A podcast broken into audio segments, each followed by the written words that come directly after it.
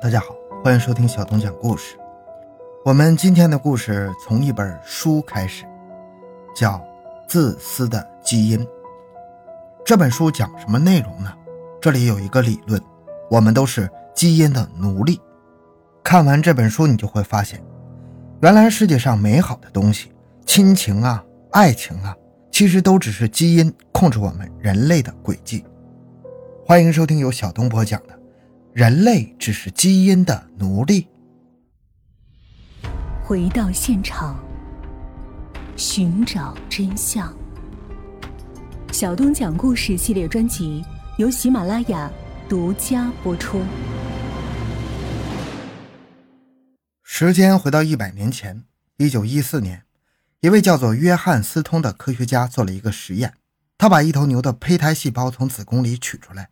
植入了牛的大脑中、睾丸中和眼睛中。他想尝试在子宫以外的地方培养胚胎细胞。他本来以为胚胎细胞会很快的萎缩死亡，但是结果却让他感到震惊。他发现这些胚胎细胞在对周围的组织细胞大杀四方、横冲直撞、迅速着床，变成了胎盘，然后开始疯狂的吸收养分。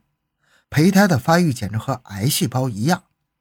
约翰斯通倒吸一口凉气呀，怪不得子宫内壁上充满了无数致命的免疫细胞呢。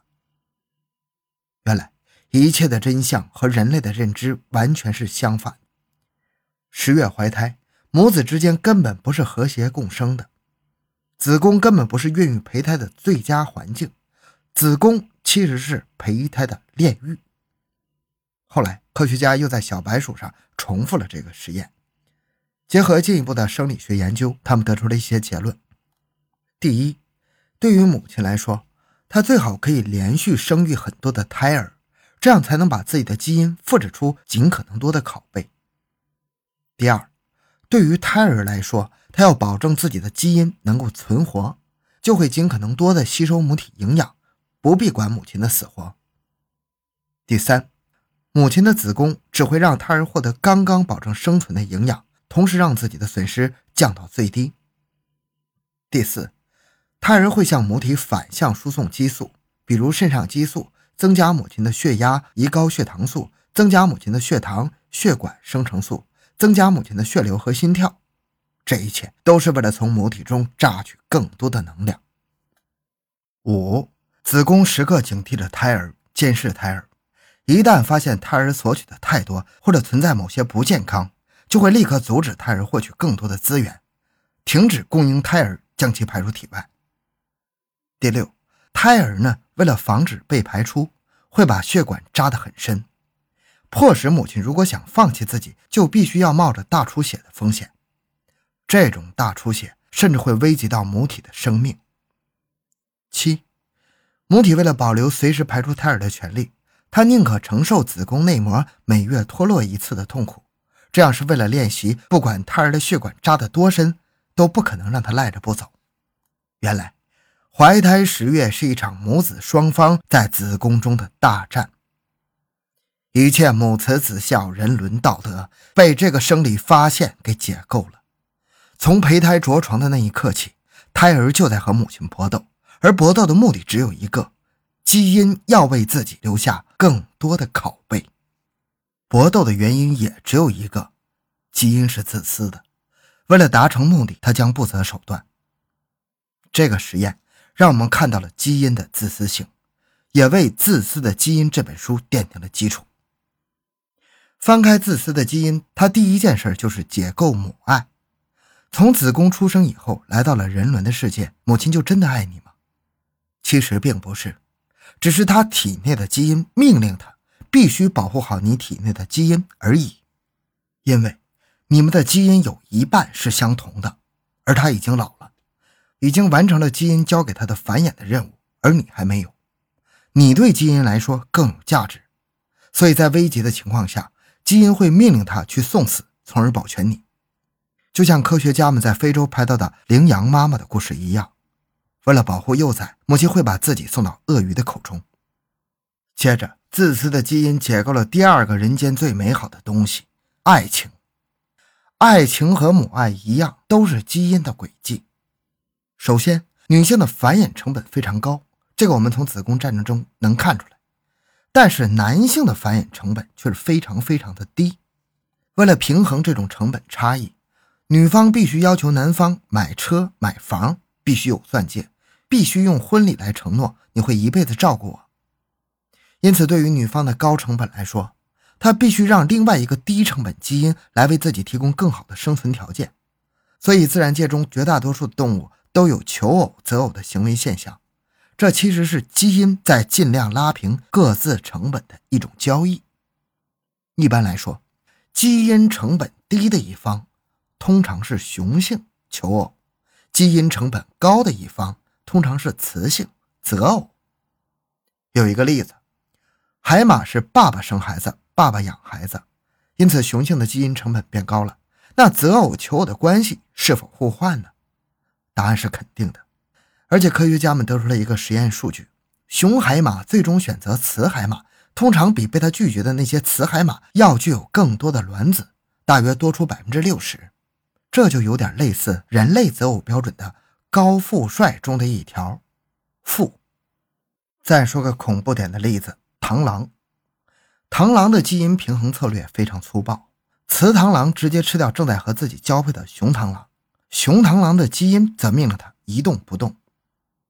有时候，人类为了求偶，也会做出和雄螳螂一样奋不顾身的事情。我们把这种牺牲和一辈子只爱一个人的誓言叫做爱情，而事实上，这背后是双方基因在平衡成本时达成的交易。然后，基因通过激素操控身体，让身体感到愉悦，感到幸福，感到可以为自己的另一半奋不顾身。而这一切的根源都在于基因必须找到另外的二分之一之后，自己才能繁衍下去。亲情、爱情、母爱，自私的基因把这一切都称为基因机器。《自私的基因》的作者叫做理查德·道金斯，他被称为达尔文的恶犬。二零一五年，英国《卫报》曾经采访七十四岁的道金斯，道金斯说：“今天他很高兴，他的第二本自传出版了。他感觉他才二十五岁。”采访的最后，《卫报》问。你曾说过，女性的爱情是你活下去的一个理由。为什么这么说呢？如果你百年以后，你会有什么遗憾吗？道金斯答。有人问过英国诗人约翰·贝杰曼同样的问题，他的回答是：还没有过够性生活。这也是我的回答。那么，道金斯写的“基因机器”这个词儿究竟是什么意思？最开始，达尔文说进化是以个体为单位的，物竞天择，适者生存。好比你和我两个人去森林里徒步，突然撞见一只老虎，这只老虎就是天择，咱俩就好比成了物。那我们究竟在竞什么呢？竞我们和老虎谁厉害吗？显然不是，因为我只要跑得比你快，我就适者生存了，你就是不适者淘汰了。所以这个竞其实是同类间的竞争。但是问题来了，同类间的竞争显然解释不了上面那个。羚羊的母爱行为，那母爱用自然选择要如何解释呢？这个问题直到一九三零年代才有科学家站出来回答。他们说，进化的基本单位不是个体，而是群体，是群体在经历自然选择这个过程。这样，牺牲小我成就大我，母爱就能解释了。这种利他行为是为了让群体更好的生存。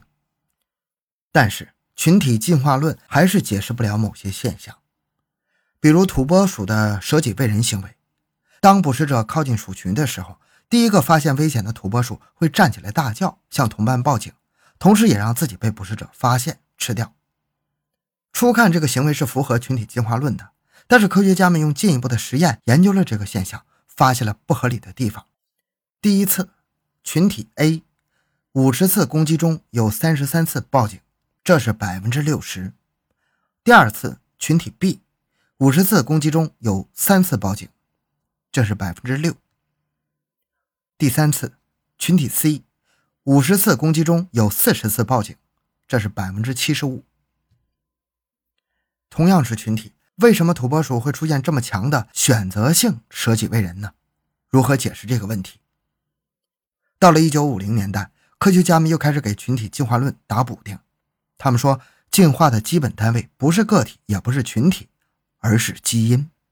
自然选择选择的是基因。继续看上面那个实验，原来群体 A 是一群兄弟表兄弟，群体 B 是一群吃瓜群众，群体 C 是一群妻儿老小。群体的基因成分不一样，从基因上来看，群体 C 牺牲自己保全妻儿，这样就保全了自己二分之一的基因。群体 A 牺牲自己保兄弟，这样保全了自己二分之一、四分之一和八分之一的基因，也就是亲兄弟、同父异母兄弟和表兄弟的基因。群体 C 牺牲自己保全吃瓜群众，基因没有任何好处。原来是基因在控制土拨鼠报警，能保全基因的比例越大，报警概率越高。到此为止。基因进化论似乎解释了很多的自然现象，接着“基因机器”这个词的逻辑也就被构建起来了。既然自然选择是在选基因的话，那么世界上所有的生物体，无论是个体还是群体，无论是蚂蚁还是人类，其实都是基因操作的机器。人类的身体、家庭和家族不过是基因为了让自己在自然选择中能够存活繁衍的工具。人体是一架机器，基因是这架机器的驾驶员。如果这架机器坏了，没关系，同样的基因驾驶员可能还在你的家庭中驾驶着另外几台机器。总之，机器都是堆废铁，驾驶员才是核心呢。有一种僵尸蚂蚁可以很好的说明这一点。这种僵尸蚂蚁会奋不顾身地往最高的树干上爬，因为它已经被一种丧尸真菌感染了。蚂蚁这具机器已经被另外一个基因驾驶员控制了。他控制蚂蚁爬到最高处，然后释放自己的孢子，让自己的基因得到更广泛的传播。所以你以为你是人，其实你和这只蚂蚁没有区别，你是基因的奴隶，基因在操控你，帮他传播。当你老了，基因会觉得你已经旧了，不好用了，他也会命令基因开始执行自毁程序，让你老死，或者让你在关键时刻去送死。总之，尽快为他的后代创造更多的生存机会。真相真的是这样吗？这太难以让人接受了。接着，道金斯又说：“人类是唯一可以反抗基因暴政的物种，因为人类有思想，会思考。而人类反抗基因暴政的武器叫做魔音，又译迷音、迷母。魔音和基因一样，也会复制、传播和进化。”基因存在于我们的身体中，靠繁衍来完成复制、传播和进化；而魔音存在于我们的大脑中，靠模仿来完成复制、传播和进化。魔音就是我们所谓的文化基因。为什么粉红色代表女孩，蓝色代表男孩？为什么葬礼上不能穿大红色的旗袍？为什么礼拜天不能工作？为什么要信上帝？为什么要怀疑各国政府隐瞒外星人的消息？为什么一个梗图会迅速火遍全网？这些无法解释的文化现象就叫做魔音。在书中，道金斯说，动物无法反抗基因暴政，但是你会发现人类中有很多人正在借助自己大脑中独特的魔音反抗基因暴政。比如，有人追求自由，向往独生主义，成为丁克族；还有些人追求宗教信仰，他们选择出家禁欲。毫无疑问，这个时候魔音战胜了基因。人类不再是基因的机器，人类又可以相信爱情了，因为爱情、亲情都是人类专属的魔音。但是，魔音也是危险的。时间来到二零零九年，一位哲学家正在讲演，标题叫做《危险的魔音》，他叫丹尼尔·丹尼特，他也讲出了一个僵尸蚂蚁的故事。他说，有一只蚂蚁爬到了一株小草的顶端，掉了下来。然后它又爬到顶端，又掉了下来，再爬，再掉。它总想停留在小草的顶端，这是为什么呢？他有什么目的呢？答案是，没有。既然对他来说什么好处都没有，那他为什么要这么做呢？只是巧合吗？是的，只是巧合。巧合是有一只双枪吸虫入侵了他的大脑，双枪吸虫开始控制蚂蚁，把蚂蚁当成一台机器。肚子里的寄生虫让蚂蚁不断重复这种自杀的行为，直到最后它被累死，这相当可怕。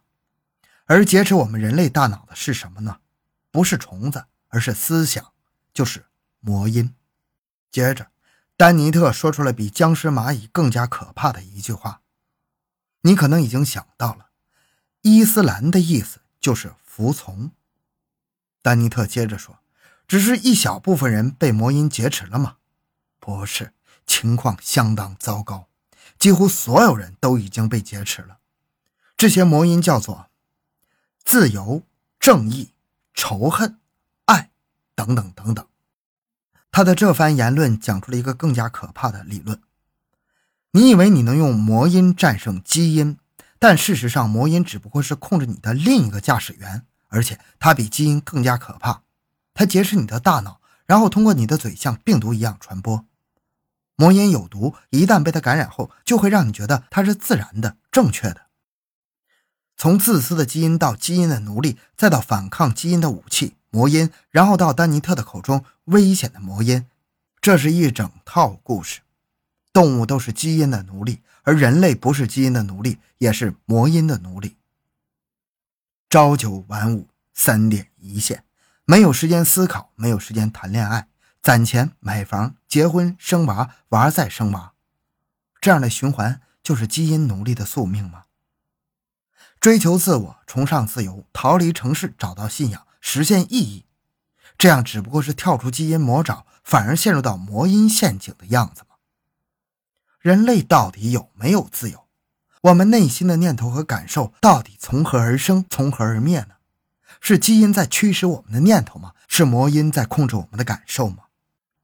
这些问题，希望以后能找到答案。好了，今天的故事讲到这里。小东的个人微信号六五七六二六六，感谢你的收听。咱们下期再见。